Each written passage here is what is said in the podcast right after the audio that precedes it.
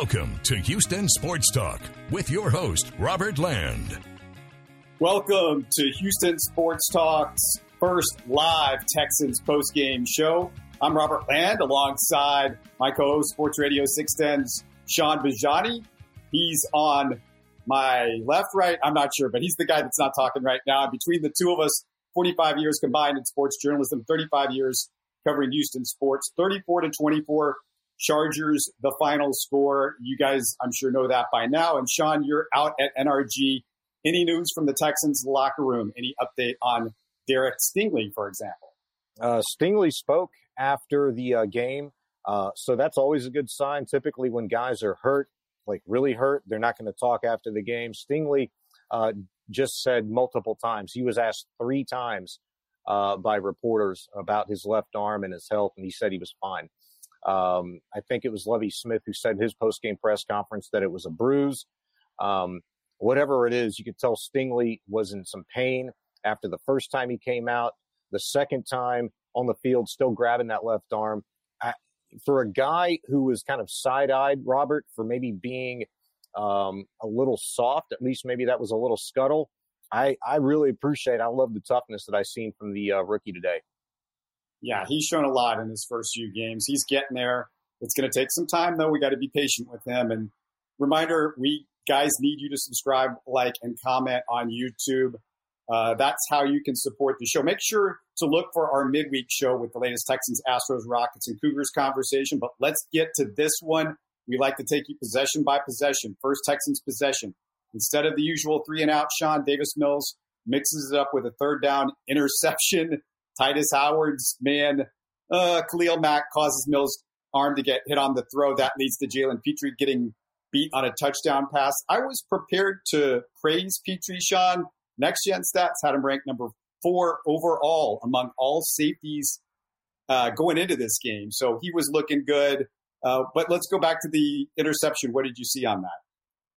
You know, I, I saw great makeup uh, by Pitre. You know, he got beat on a good move uh, on that play and was still able to get a hand in there and make it a contestable uh, ball. Um, so I like the fight. I like the grit on that play.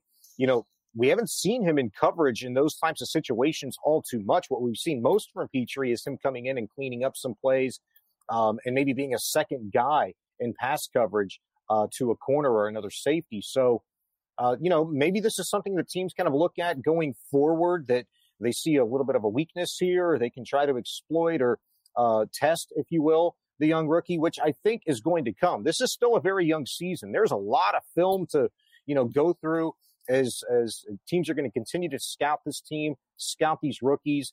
Uh, the Texans and Pitre uh, is a guy that I don't really worry about. I, to me, he's shown already that he belongs not just as a tackler, not just as a guy who can play in the box, um, but still even today, after that touchdown, still a guy in coverage that I feel like uh, we should all be pretty excited about going forward. Let me go back to the interception because I don't know what you thought, but I put this on Davis Mills. You could see Khalil Mack right in his face. You could say, well, yeah, you're going to make a better block there, but you know, we're talking about one of the better pass rushers in the NFL. Yeah, and you know that play was kind of bang bang. I, I initially just thought Mills, boy, airmailed uh, Nico Collins, and he was throwing the ball exceptionally high uh, most of the day today.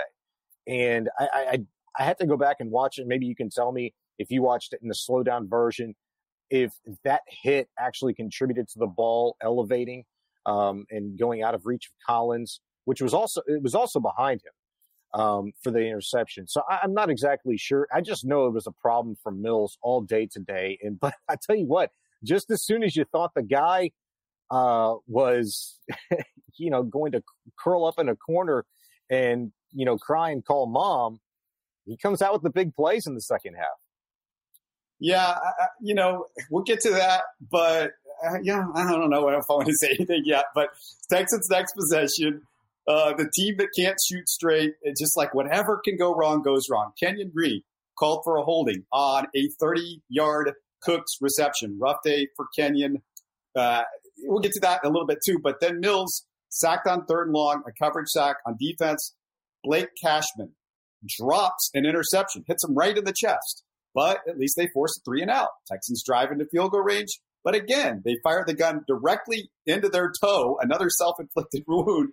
Uh, Tunsil called for a false start on third and five, followed by a super lame. I don't know what you thought about that play call, Sean. Shovel pass to Burkhead on third and 10, which leads to Fairbairn missing a field goal, of course.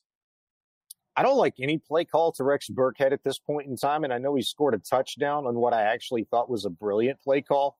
Um, and I'll explain why because I know we'll get to that possession here in a little bit. But look, those third and long situations, unfortunately, the Texans have been in a number of those today. Like, I guess, you know, it's a pulse that maybe Pep Hamilton has or maybe even Mills has at a certain point in time where he's like, look, I'm just not feeling it. I'm not able to get the ball down. This is a big situation. If we got space, go ahead and make this call and see if Rex can bust one. But again, I go back to what we talked about this week, you know, on our Wednesday show and even last weekend's show.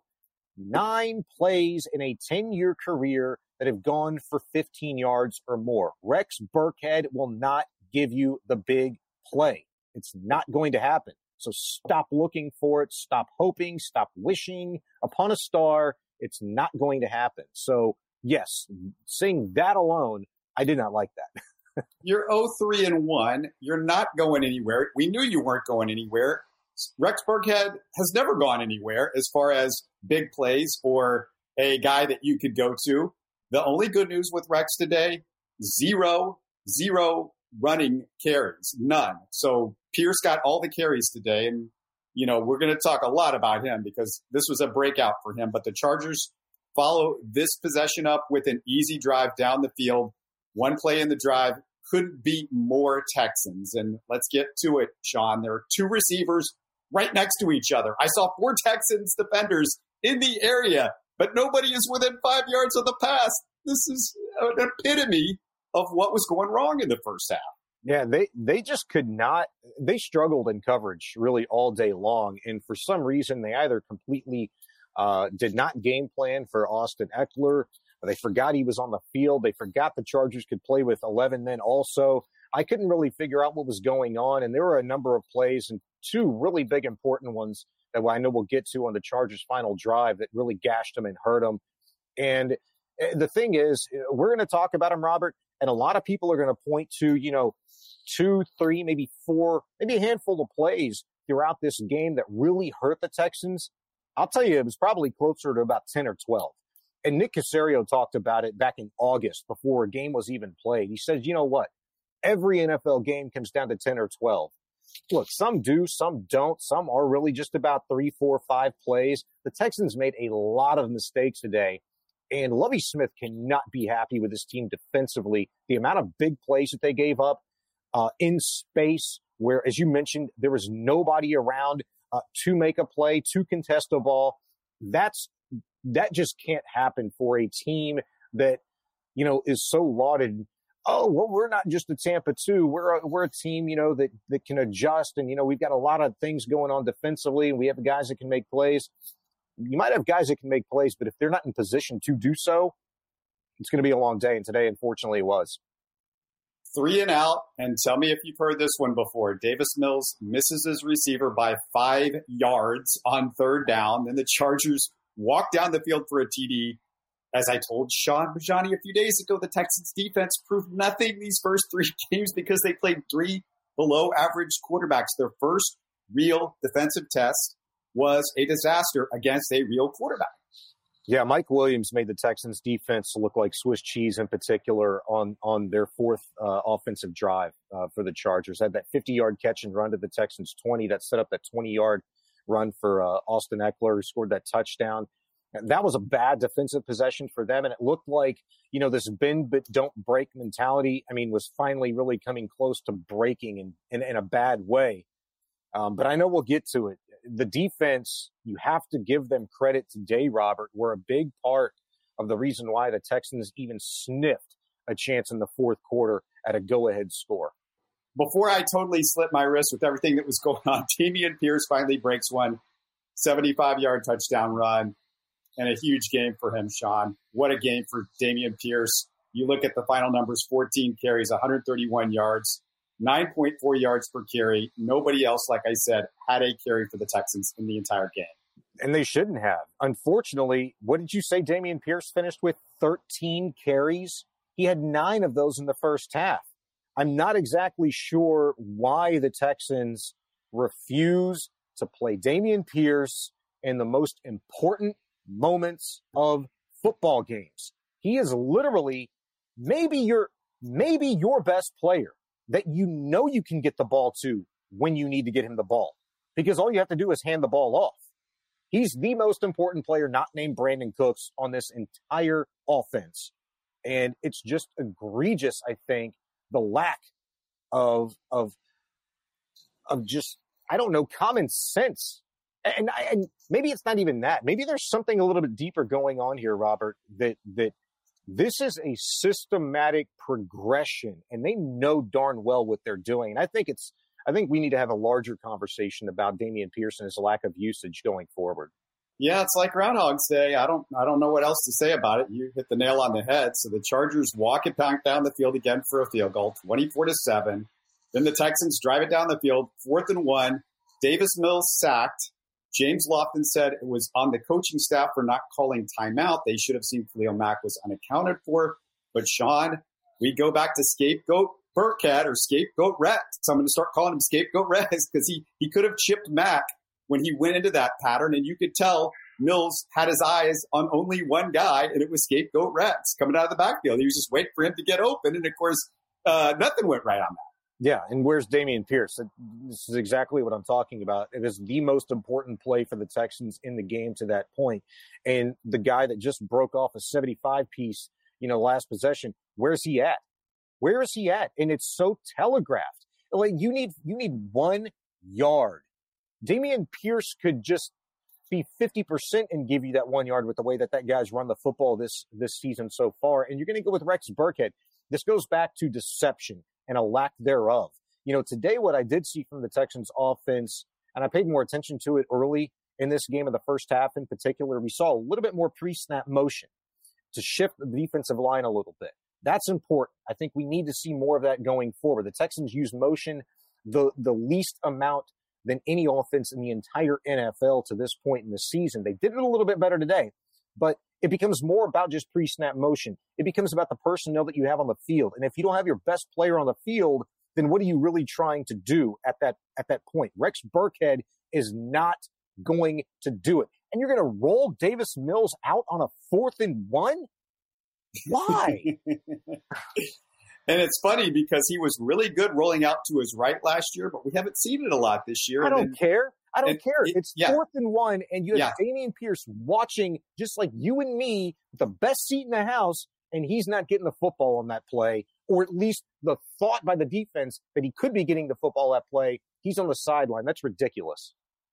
You could have uh, brought in the backup, who's actually a pretty good runner, if you were going to do something like that. But you have to have Pierce on the field, and you could have had a double threat at the line of scrimmage. Who's going to get the ball?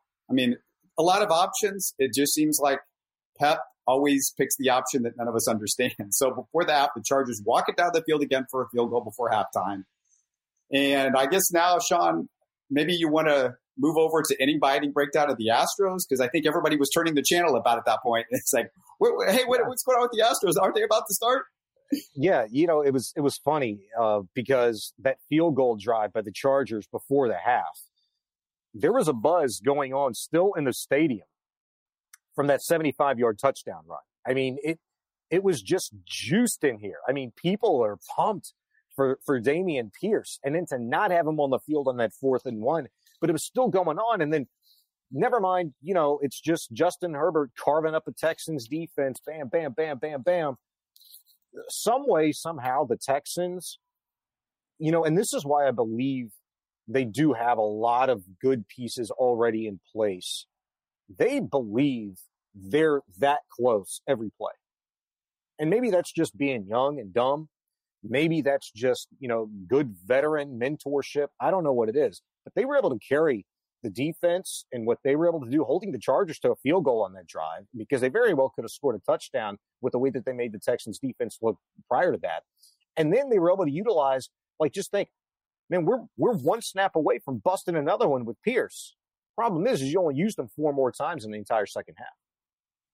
Let's go to the third quarter. The Texans D finally stops the Chargers to start the second half after just, you know, walking it up and down the field most of the first half. But they got a dropped pass, thanks to a drop pass on, by the Chargers. But their next drive goes nowhere. And that's because Tunsil gets a holding penalty, and then there's a delay of game. I mean, again, it's just how can we screw ourselves again and again and again? So on defense, they stop the Chargers at midfield. So let's go to a Texans touchdown drive, thanks mostly to who else? Again, Dameon Pierce on the ground, catching passes, doing a great job blocking on a huge Jordan Akins catch to the six. I mean, I don't feel like talking about scapegoat Rex getting the touchdown. I want to talk about Dameon Pierce, Sean, because at least he was doing things all game long. And I said he was going to be a Pro Bowler one day. And this game verifies it when you let him have the ball more often and you throw the ball to him and you figure out ways to keep him in the game because he can do everything. You know, you're, you're, you're going to have a Pro Bowl caliber running back. Yeah, I, I really do think it's not too strong to say this. The guy can be special. I think the guy is special, to be quite honest with you. And it's unfortunate that he made very, it feels like he's going to waste a season of his career being utilized, underutilized this season. I, I, I think the Texans very well know what they have in Dameon Pierce, but they're protecting him to some degree um, I asked Dameon Pierce flat out after the game today, how are you handling your usage through the first four weeks this season, being off of the field for the game's most important moments? And this guy was the most upbeat, jovial, positive gave the most positive response that I, I, I could I couldn't have scripted it. I mean, this is a guy that buys, and you talk about buy-in from your young players, from anybody in the locker room. Dameon Pierce is completely bought in. I mean, it's no BS. He went directly to Rex Burkhead and said, "There's a reason why this guy's here, and I'm fortunate to be able to learn from him." For a guy that knows how to be in big situations, be on big downs, see how he handles it, whether it be picking up a blitz or pass blocking or coming up with a big play that's exactly what Dameon Pierce said. And you can check it out uh, on my Twitter a little bit later on. I'll put it out there. I'll put the whole interview out there for you. But I mean, it's it's really incredible. That Burkhead touchdown, though, I do want to make a point here. I really thought it was a, a very, very good call by the Texans because we talked about Davis Mills' struggles going to his left on anything. The numbers are not good. He has Rex Burkhead offset to his right in a shotgun set, crosses face, and that little dump off to Burkhead, wide open for that touchdown. I mean, he skipped into the end zone.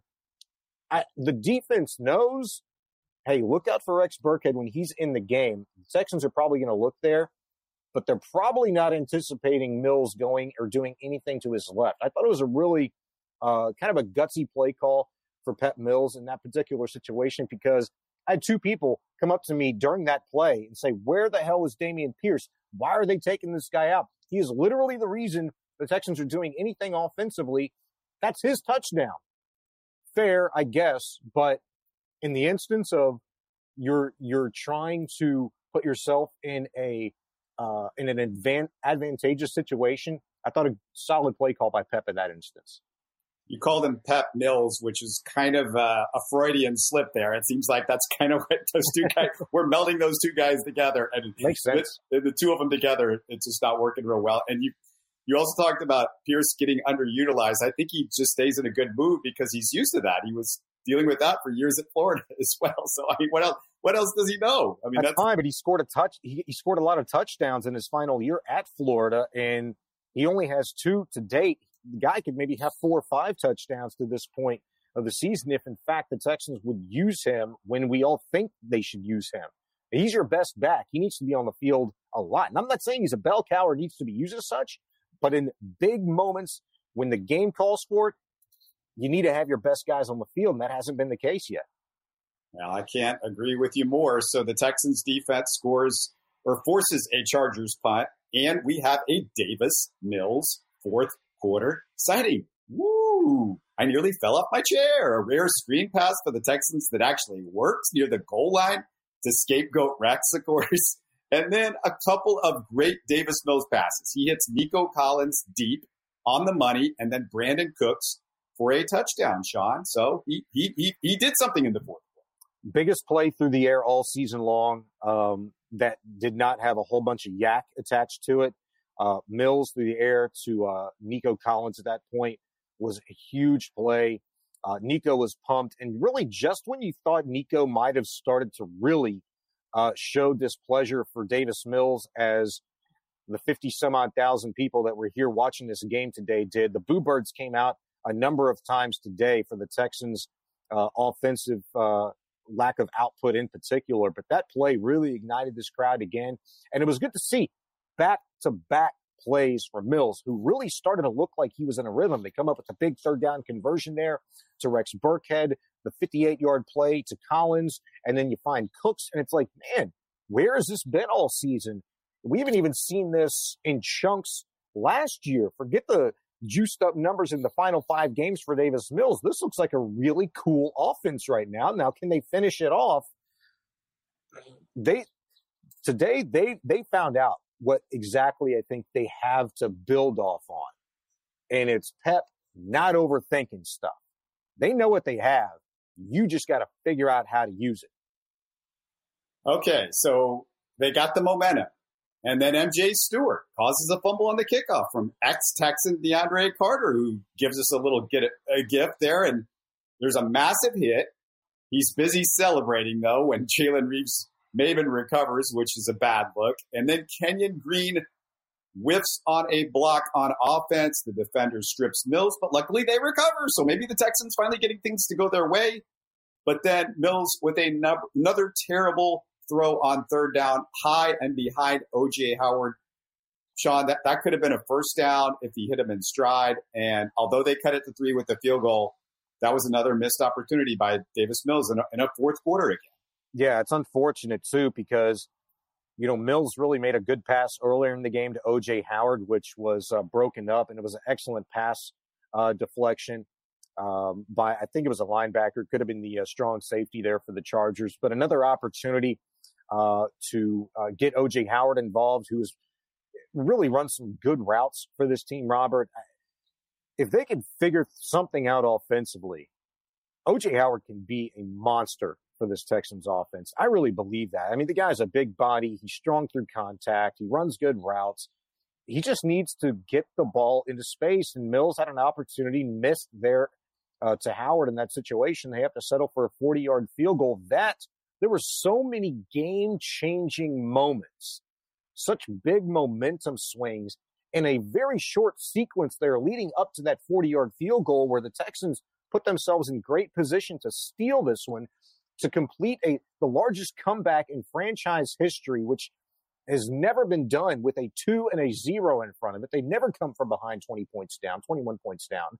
They had that opportunity today, and it's just those things. They get their first fourth quarter points.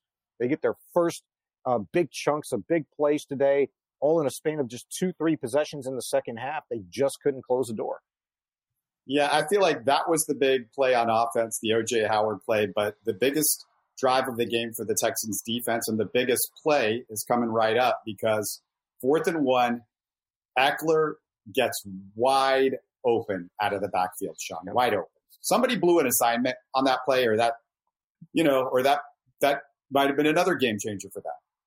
Yeah, we uh, somebody asked after the game, uh, Jalen Pitre, um, somebody else, boy, and we didn't get a great answer either time on what happened on that fourth and one situation with Ekeler that went for 21 yards, and then just five plays later for the touchdown uh, on on almost the same exact play. I did have a chance to go back while I'm waiting to go into the locker room and see what happened on the fourth and one. And whoever that linebacker was to the side, I couldn't see a number because it was kind of fuzzy. But they were in a three point stance pre snap. Well, generally, that linebacker to that side is going to be responsible for any back that comes out of the backfield in the flat. Okay.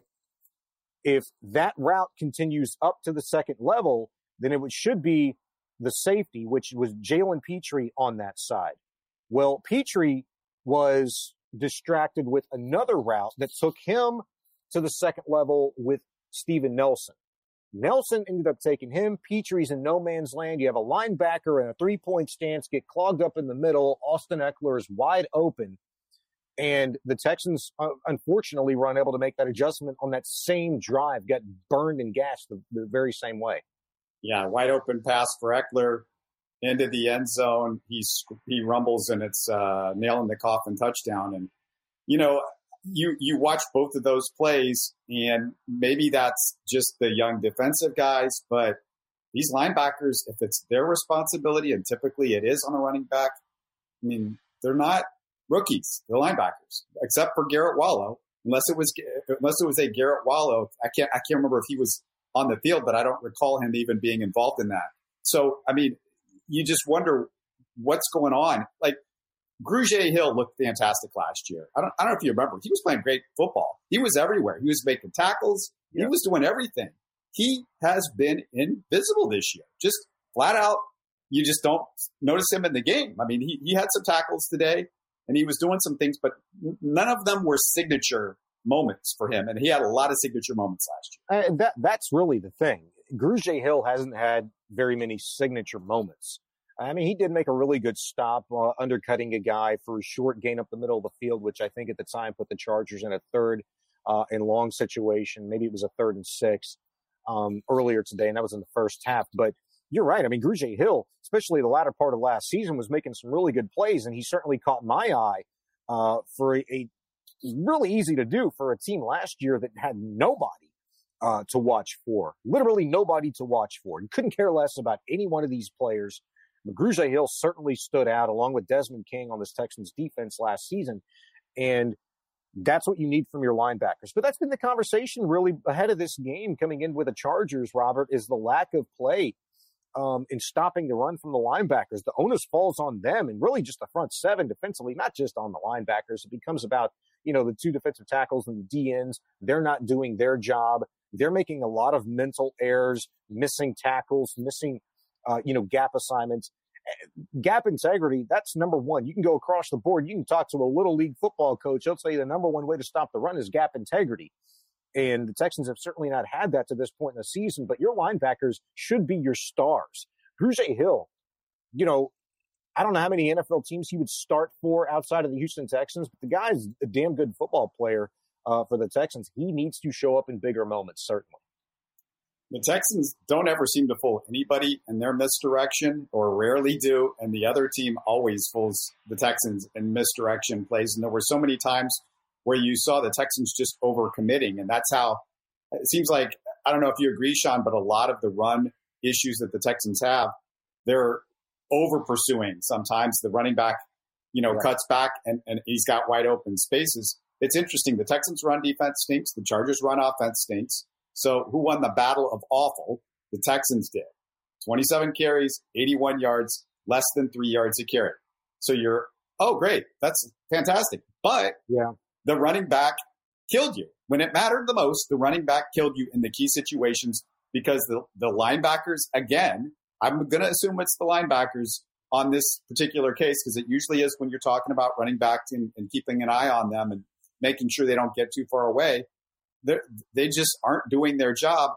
And you know what? I, I know this season doesn't matter. You know, let's let's lean into being bad. We can get the higher draft choices, all that sort of thing. But you know, if you're going to throw Rex Burkhead out there and you're going to say, well, you know, we're trying to be respectable and we're trying to do the right thing and we're trying to do this and that, well, then go find a linebacker because linebackers typically aren't expensive. If there's some backup linebacker that maybe could play the run just a little bit better than your guys because I'm sure there are backups on other NFL rosters that are better than the Texans starters because these guys are retreads. They are guys that were not really in high regard by the teams that the Texans got them from. I, you know, from my understanding, and you know, outside of you know waiting for a Garrett Wallow to come on or a Christian Harris, why not just go? Why not go grab somebody like that? I mean, you can typically get that with a later round pick, if you're talking about some backup on somebody's bench, you know, hopefully there's somebody like that out there. I mean, because this it gets embarrassing week after week to watch the same exact things kill you. Yeah. Uh, look, I'll, I'll, just say this: I, I'm not going to kill the Texans linebackers alone because it, it does come down to what the defensive line isn't doing.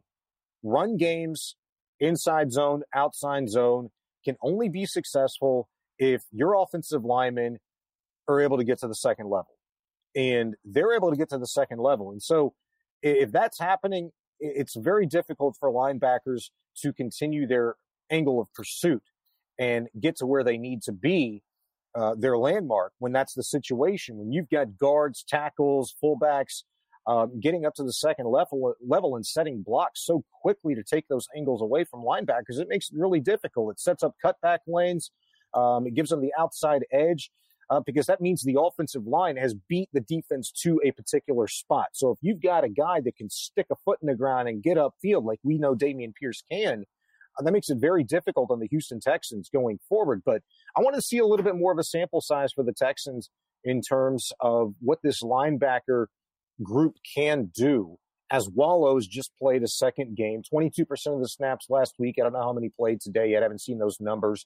Christian Harris is coming off of IR, at least eligible to, if there's not a setback uh, going into week five. So hopefully he has a good week of practice and the Texans can start to utilize him. And maybe he's a guy that can, um, you know, improve the Texans' run defense down the road. But you're going to have to see much more from Roy Lopez, who I saw some good things from today at times.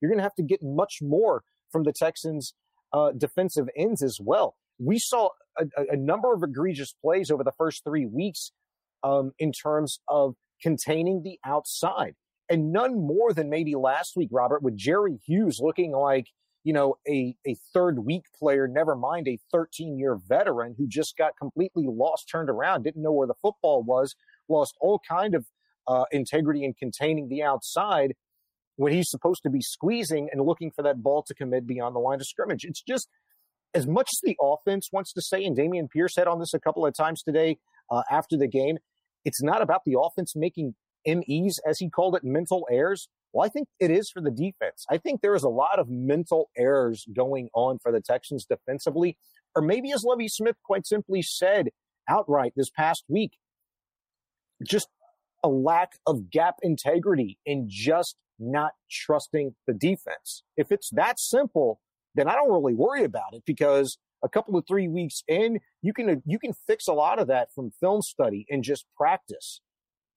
But you do when the game is on the line, you have to trust the defense. And in a situation like Ekeler's 21 yard run on a fourth and one, and then the whatever it was for the touchdown on that same drive, that's when you need guys to believe and buy in and trust your defense the most. But I think we saw more of a mental mistake um, from a number of different players in that instance than anything else.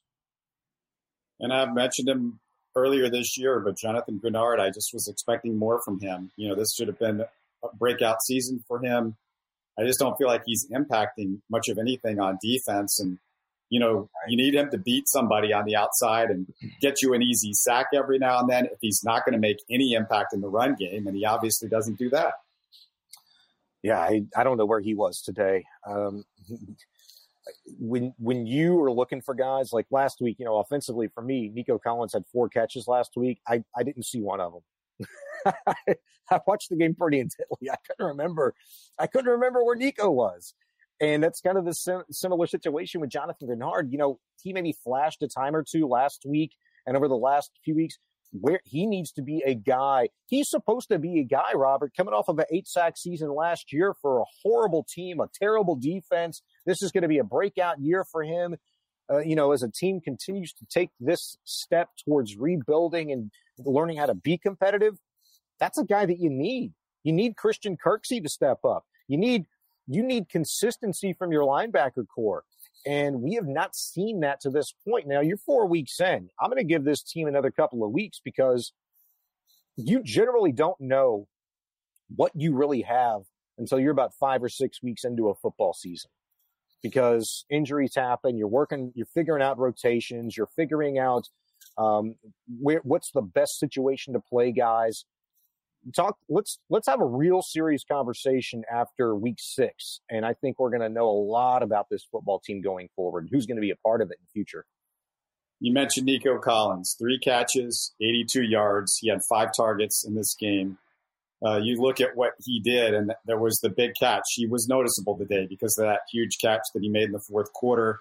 Uh, I, I, just don't know what to think of Nico because, you know, I don't I don't know what Davis Mills is actually seeing out there, and when Nico is open, and we know he doesn't even have to be open because he's the type of guy that can make contested catches because because of his length and his size and everything else, and we've seen him do that in the preseason.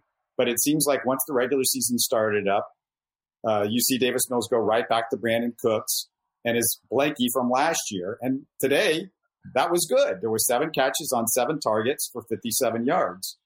But one of the things that I just don't understand, and you've been out there, is this talked about when you're talking to these guys, or has this been mentioned in a press conference? I've watched four straight weeks of Davis Mills missing high, like not one yard high, not two yards high, but five yards high.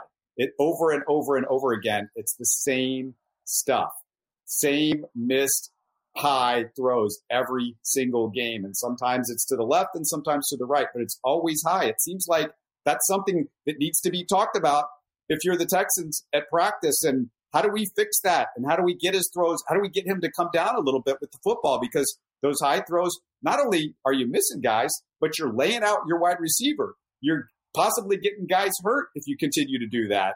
And it just makes it a lot less likely that you're going to get interceptions because the ball's not going to get tipped because the guy's reaching for it or it's not going to sail and somebody downfield's going to make a play. I, I just don't get how we're still four weeks in and this is the same issue, the same problem, and he's doing the same thing every single game and nothing changes. Uh, it has been talked about to a degree. Brandin Cooks actually made mention of it uh, this past week ahead of this Chargers game and his uh, availability to us Wednesday or Thursday. I can't remember what day it was, but he said in terms of pass catching, him and Mills do have a ton uh, to work on. Uh, Nico was very hush hush. He doesn't say much, um, but they don't need to say anything. I can tell you in the 30 minutes um, on Wednesday, Thursday, and Friday that uh, the media has the ability to observe practice in the morning. Um, there's a lot of work being done with Pep Tyler Johnson, Pharaoh Brown, um, Dameon Pierce from time to time, and I can't remember who else on a side field while everybody else is in their individual uh, position drills. They're constantly working high ball, low ball, rolling out those sideline throws. I've noticed that quite a bit, and I generally am able to take some pretty good video and tweet that out for you at Sean Bajani if you want to check it out Monday, Wednesday, Thursday, Friday. Uh, I usually have some of that stuff. It's a thing. It's certainly a thing. Um, and they would probably work that anyway. But if you go back and watch the game today, you'll notice a number of times when Mills had the opportunity to step up in the pocket, Robert, he sailed a lot of those balls. They were overthrows, overthrows and or behind his receivers. We saw that to OJ Howard today. We saw that to Nico Collins a couple of times. Uh, Brandin Cooks, uh, thankfully, he had his hands with him today because he made some really good catches that a lot of other receivers probably had no business making because the ball wasn't put where it needed to be. He saved Mills's butt a couple of times today, but Mills has hung Cooks out to dry about three or four times over the last couple of games where he could have just gotten absolutely smashed. Did it to Dameon Pierce on the very first uh, uh, look Pierce had after that 75 yard run, a little swing pass out to the right. Pierce could have gotten crushed, you know, if he catches that ball just a hair later. And those are things that Mills has just absolutely got to work on.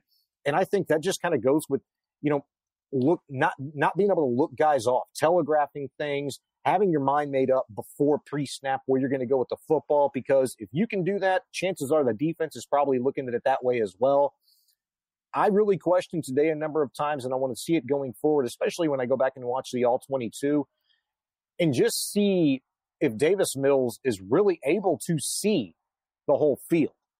Because if a guy, if a quarterback is not really able to see the whole field, or even given the time to look at the whole field, you have to make some of those pre-snap determinations. All right, well, I've got to go here or here. It's got to be quick. Got to be quick. And sometimes a quarterback can be thinking so much about getting the ball out so quick that he's going to throw the check down nine times out of 10. And we saw that a lot today in the first half to a tight end or running back. Didn't matter if it was Burkhead or Pierce. That's where the ball was going to go. And that that's a problem. That can hinder a Pep Hamilton offense, which, you know, should have a lot of questions as well. But it, it's going to be it's going to be a process, and I'm not I'm not ready to throw in the towel on Davis Mills yet because I do see small improvements here and there, just no consistency.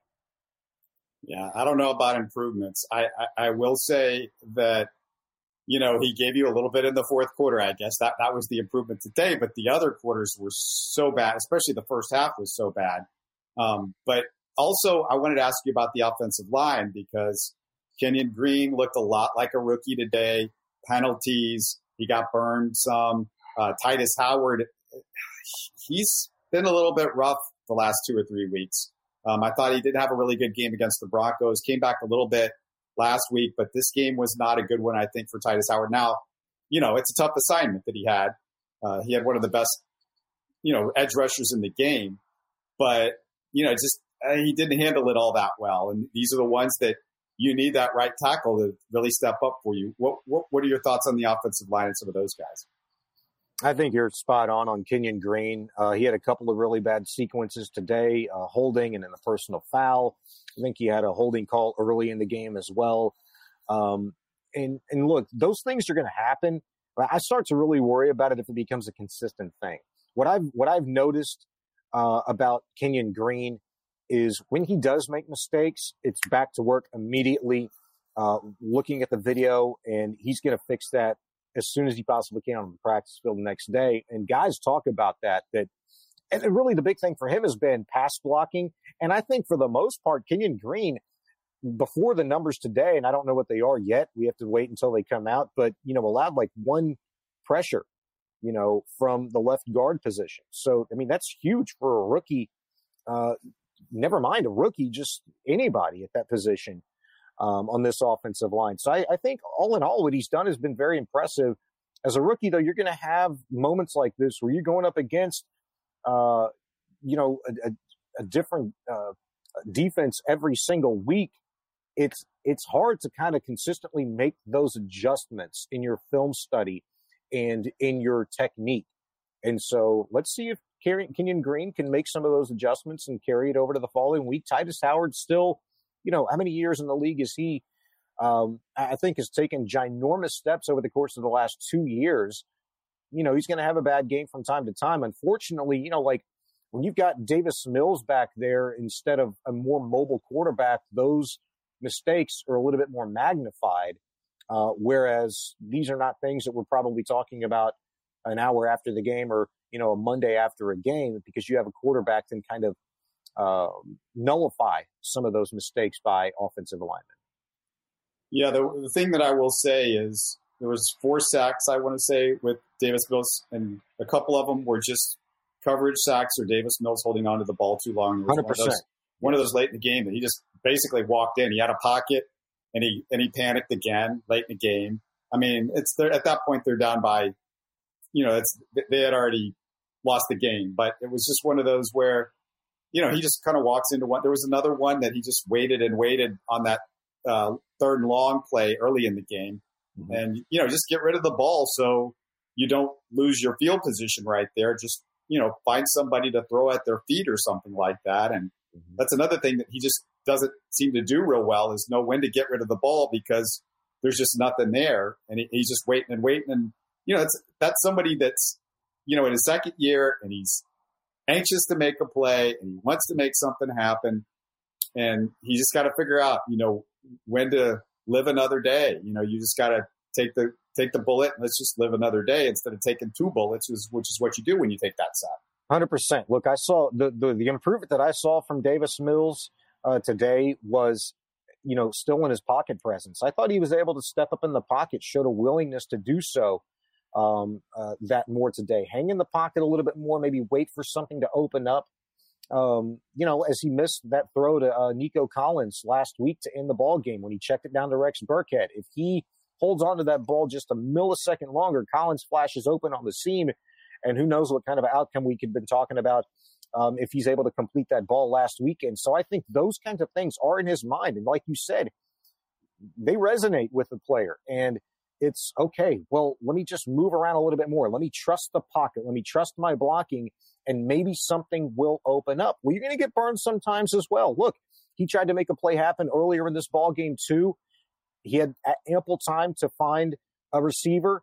He decided to tuck it and run. That lane quickly was swallowed up. I think that was one where Khalil Mack swallowed him up for a six yard sack. It could have been somebody else. I'm not exactly sure. I think that was one that was in the third quarter. But there was that one. He stepped up in the pocket today, took a pretty good lick, airmailed Collins early in this ball game on the Texans' first uh, possession. That was the interception. And I, I don't mind seeing that in a season like this where you're trying to figure out who a guy is, what he can do. Um, because what do you what do you have to lose at the end of the day if you look at it from that point of view?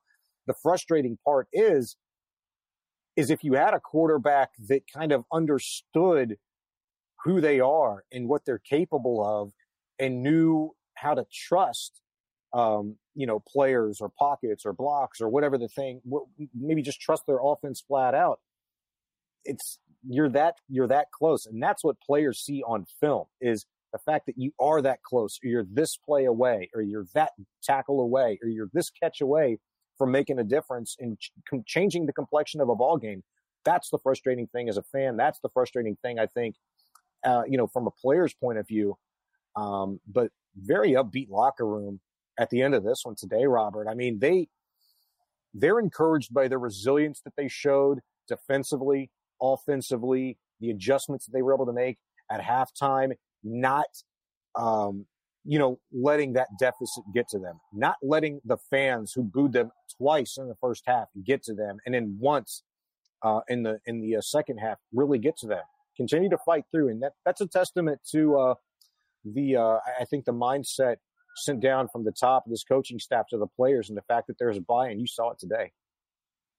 Let me ask you this about Davis Mills because you know, we're we're t- we're still talking drop passes. We we talked drop passes earlier this year. In this game, in the second half alone, they dropped three passes. Phillip Dorsett dropped one. Chris Moore dropped two.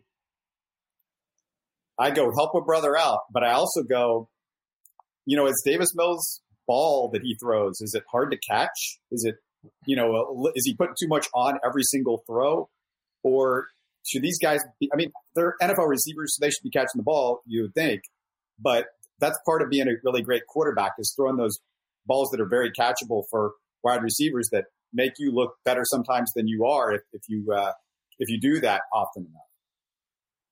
I think it's fair question. Um, you know, a lot of the balls when you when you see when you see drops, you know, this is why it's kind of difficult to be so uh, you know damning, I guess, when you talk about uh, the drop balls or you know, what kind of a ball Davis Mills throw. You got to go back and really look at it because there's some balls today that Mills threw to some receivers, you know, like OJ Howard, Nico Collins, uh, that were really well contested balls. But then there was a lot. And if it was ever on display, I would say today, where Mills doesn't have that touch. When he's able to step up in the pocket, that ball sails on him quite a bit. And maybe he need he needs to take a little bit off. Maybe he needs to throw his guys open a little bit more, um, and and trust that but it's really trusting your offense. It's trusting the routes being run. It's trusting your receivers. And to me, when you hear your best receiver talk about um, the chemistry not being there, the continuity not being there, just uh, the catchability of the balls from Davis, talking about Brandin Cooks, when when that's still an issue after training camp, after preseason, which they did not play, by the way, and I just have thoughts on that, and I just think it's ridiculous when you protect guys to to that degree and you don't give them reps. But I mean, you're four weeks in now, and the fact that the chemistry is not there, especially to a guy that you routinely target at least seven to 10 times every single game, it's concerning. And it's probably not the receiver, it's probably the quarterback. And I, I think it's a finesse kind of thing. I think it's just a feel that Davis doesn't have yet. And maybe he's, maybe he's a guy that never gets it, Robert. I don't know. It's time will certainly tell. Um, but his clock is ticking. Yeah, with Brandin Cooks, I mean, you wanted to protect him in the offseason because he's a rookie. What is he, rookie, second year player, right, Sean? He's just starting. Yeah, He's just starting out. You can't, you know, you don't want your young guys to get hurt early. No, oh, okay, he's not that. Um, yeah, no, I just don't get it either. I don't, I don't understand it in, in a lot of these sports where you get, you know, no chemistry with anybody. And at the NFL, there's no bigger chemistry it's no bigger chemistry league than the NFL uh, on a team. You know where a guy's going to be, where he's going to be set up, everything from the offensive line. which the Texans routinely have no chemistry, to the quarterback wide receiver, to the where the running back is, all of that stuff. I mean, Rand, Dameon Pierce is another example. Like maybe you would have been a little bit more confident in the guy if you ran him more than half a preseason game. And I always hear, well, it's the same. We're doing it in practice or whatever. It is not the same in practice. It's not the same as being on an NFL field in front of fans, going against a team that doesn't know your plays necessarily. It's a different thing. And that's a way that you can be better to start a season. And maybe they get it together, you know, second part of the season. Maybe they do. And then you go, well, why weren't you together for the first part? And they're going to go, well, it's a bunch of rookies, but it's rookies that you didn't play. It's veterans that you didn't play, whether it's Cooks or Laremy Tunsil or most of the offensive line that, of course, is having some issues early in the season or did, especially we saw in the first couple of games with chemistry. And that's the real frustrating thing here is look, this isn't, we're not coming off of playoffs and Super Bowls. This is a team that's got to learn all this stuff, and chemistry starts with that. And again, they they are treating this entire thing like we're going to the Super Bowl this year. That was the plan from the beginning. And the Texans have got to look at it instead. This whole season is we, we got to get chemistry together. We have to figure things out. We got to play guys. We got to let them make mistakes, whether it's Dameon Pierce or whoever. You just have to live with it but if you think they're talented, which you do, obviously, then you have to live with mistakes, but you have to let them, you know, get a little bit of chemistry going. This just seems like a very systematic, progressive formula that the Texans have with the way that they are utilizing their players. Um, how slowly they brought Kenyon Green along in the preseason, uh, missing so much time after a concussion, after uh, a knee, um, working him in as a starter after the first game and a half. And look, he's had the reins now for what, the last two, three weeks um, at the left guard. Uh, look at Dameon Pierce's touches. You know, they've gone from 9, 11 to 20 to now 13 today. The yardage production is certainly there. But my God, he touched the ball 20 times on the ground last week and only 13 times today. Caught six passes for eight yards out of the backfield for the Texans. And I guess they're looking at total touches. They're bringing him along very, very slowly. I guess they don't want to risk, you know, serious injury with him, uh, you know, and, and possibly lose him for a year that is really going to matter, which is next year, maybe. I, I don't know. But what about this year mattering? If Dameon Pierce is on the field when he's supposed to be on the field as your lead back, as your starting running back, as your second best offensive player, what are you doing when you've had this many opportunities to be in ball games? Not even just be in ball games, win, go win ball games. Go win ball games. You had that opportunity and you put yourself into that situation today after trailing by 21 points with eight and a half minutes left. You cut it within three, and your defense gives you a stop, and you crap the bed again. And I, I just, it, it, it, to me, it's there's something very egregious here, and I don't think that they're stupid. I just don't think that we agree with their philosophy. Okay, and I think it's going to be very interesting to see how this thing continues to play out this season with their utilization of Dameon Pierce, Kenyon Green, Jalen Pitre, Derek Stingley, who, if Stingley doesn't get hurt in today's game, I do believe that Pitre and Stingley have played 100% of the snaps three straight weeks from the day that Lovie Smith said 100% of the snaps. Well, that can't happen.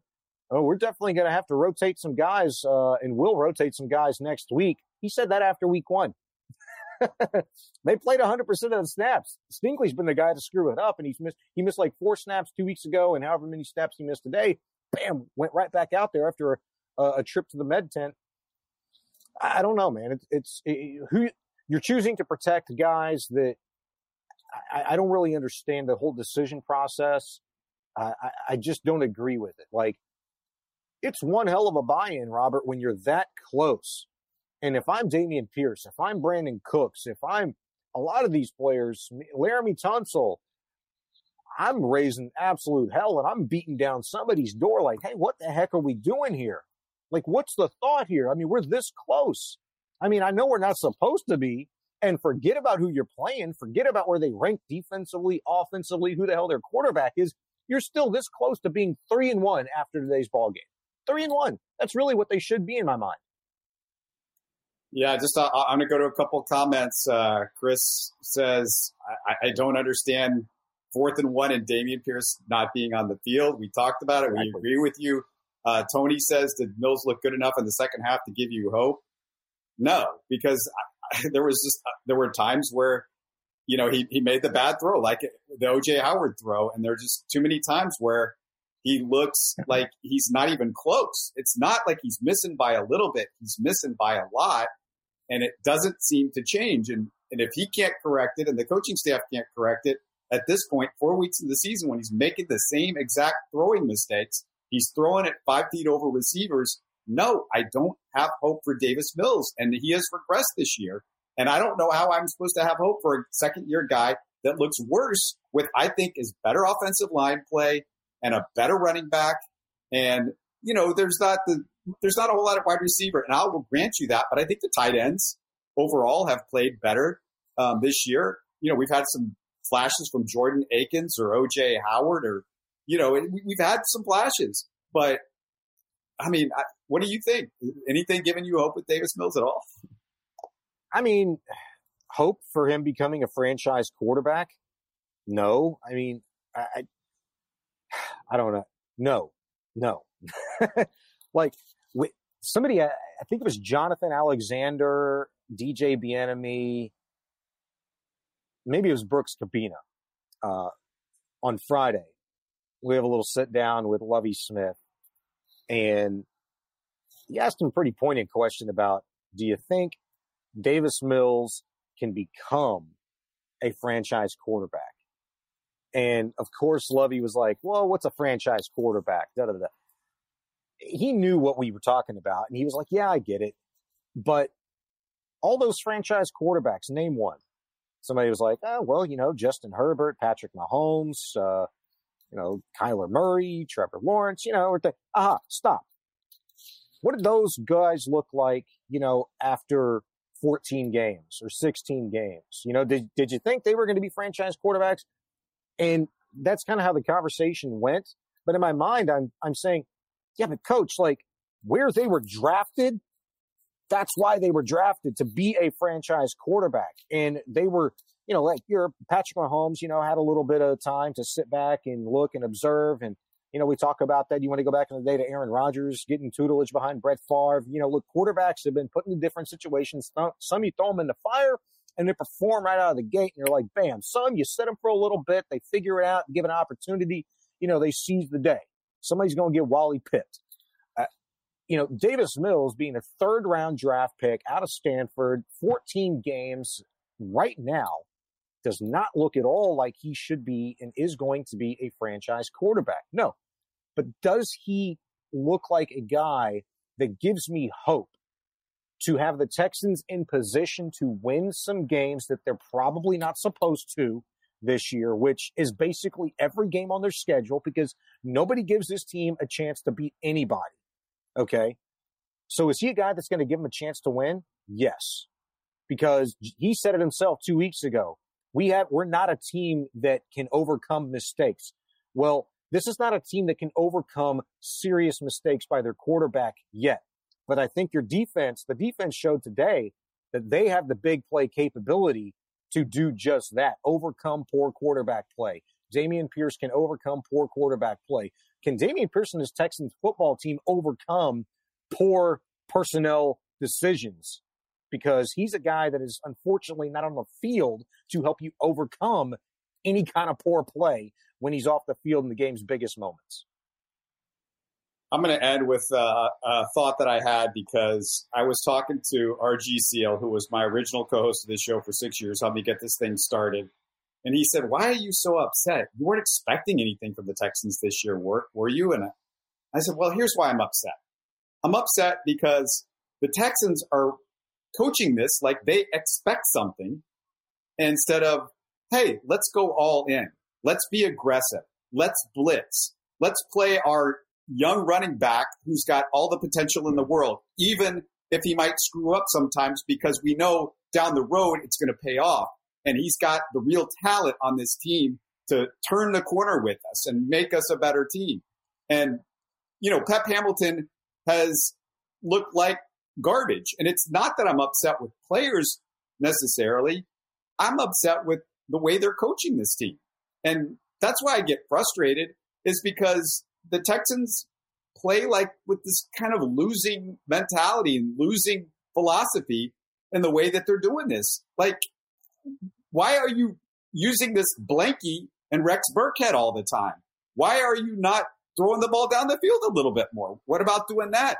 Why aren't you blitzing a little bit more? And, you know, they tried a couple times this week, but it was funny that they tried to blitz a good quarterback when they had three weeks to blitz bad quarterbacks when they were in trouble and they never did it. And then they blitzed the good ones a couple, good one a couple times today and they got beat by it. It's, it's that sort of stuff. It's like, let's be aggressive. Let's go all out.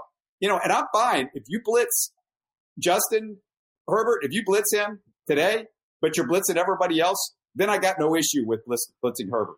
But you can't just go, okay, we're going to blitz the good quarterback that probably knows how to deal with it a little bit more and then not blitz somebody like Fields last week or Matt Ryan, who's dead man walking and, and with the Colts. I mean, he's old, 36, and he's, you know, he's not very good anymore. And they, they, there was just so many missed opportunities in the last few weeks to be aggressive and to say, we're going to try to play winning football, and this is how it's going to be done. And instead, they're like, scared. They're, they're coaching scared. They've, they've got the players playing scared. I think that's part of the, the issue is the, the players kind of play scared out there and you could feel it. And that's why I'm upset. You know, and I'm sick of it because I've been watching the same stupid mistakes for years. The same poor looking offense. It doesn't matter who the offensive coordinator. I think Tim Kelly has been the closest to showing me that he's a good offensive coordinator in the last few years. But it's it's been a lot of the same stuff now for for six years since the Bill O'Brien era started. We've seen a lot of the same stuff. I mean, there were some things that are similar previous to that, but it's just a lot of the same stuff of playing not to lose, not looking prepared. Every week, the Texans, it seems like with whether it's Bill O'Brien or this era, they come out and it's a three and out or an interception or something terrible to start a game. And I just, it's it's exhausting and tiring to go like your hopes are dashed almost as soon as you walk into NRG Stadium or as soon as you turn on your TV set on a Sunday. Shoot your shot. That's what we're not seeing the Texans do. You know, uh, the last four games tell you that much. What, what are we talking about? Missed opportunities. Why isn't this guy on the field at this particular time? Why haven't they done this when they've clearly shown uh, that they can take shots down the field. And they do have a guy that can go get a football. Um, you're talking about blitzing. Shoot your shot. Like, you know, if you get beat on a blitz, um, if, if you got a quarterback that's able to just bam, get that, beat the blitz, get the ball out quick, fire it into somebody in space, fine. I get it. But shoot your shot. Put the pressure on uh, them to make a play. Make them beat you.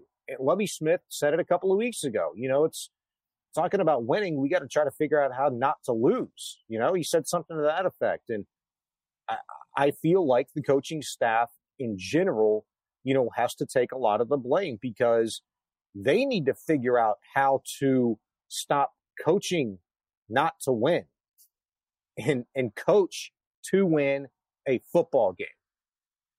I, there are people out there and one of them is a good friend of mine, um, Jeremy Branham, who I know has this opinion. I heard him say it as much a couple of weeks ago on his radio program that um, you don't need to win football games to create a winning culture. I mean, yeah. go go figure that. I I guess. I guess. I mean, because at the end of the day, it's about the talent.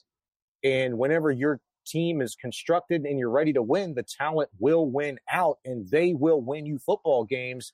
However, I don't understand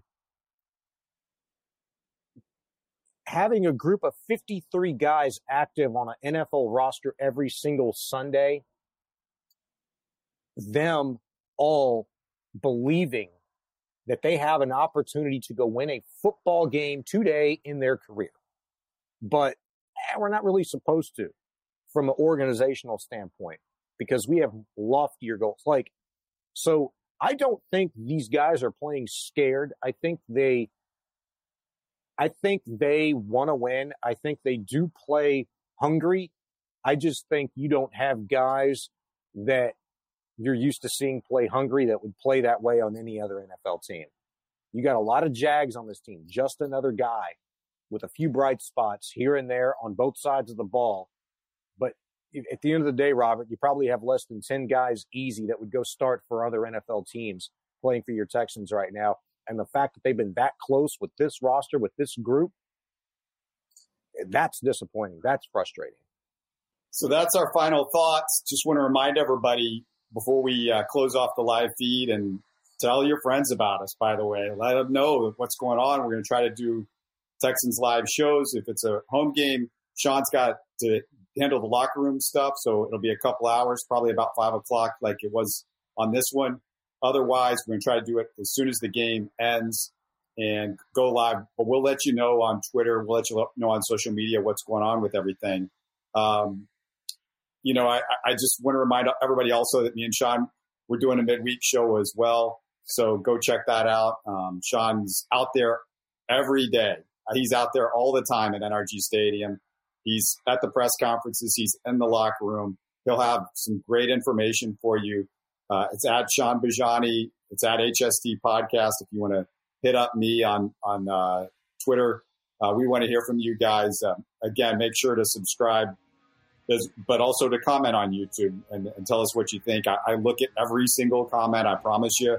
Um, I looked at the comments during the show in our uh, in our in our uh, chat here in the thread. So um, really want to thank everybody for joining us and thank Sean as well. Another tough one for the Texans, 34 to 24, the final. Until next time, we'll talk to you later. You're listening to Houston Sports Talk. Hey, you can support the show by subscribing on YouTube and commenting on the videos. Listen to Houston Sports Talk on Spotify, Apple, Stitcher, and Google. Don't forget to tell a friend and share our show on social media. Spread the word, everybody. Thanks for listening.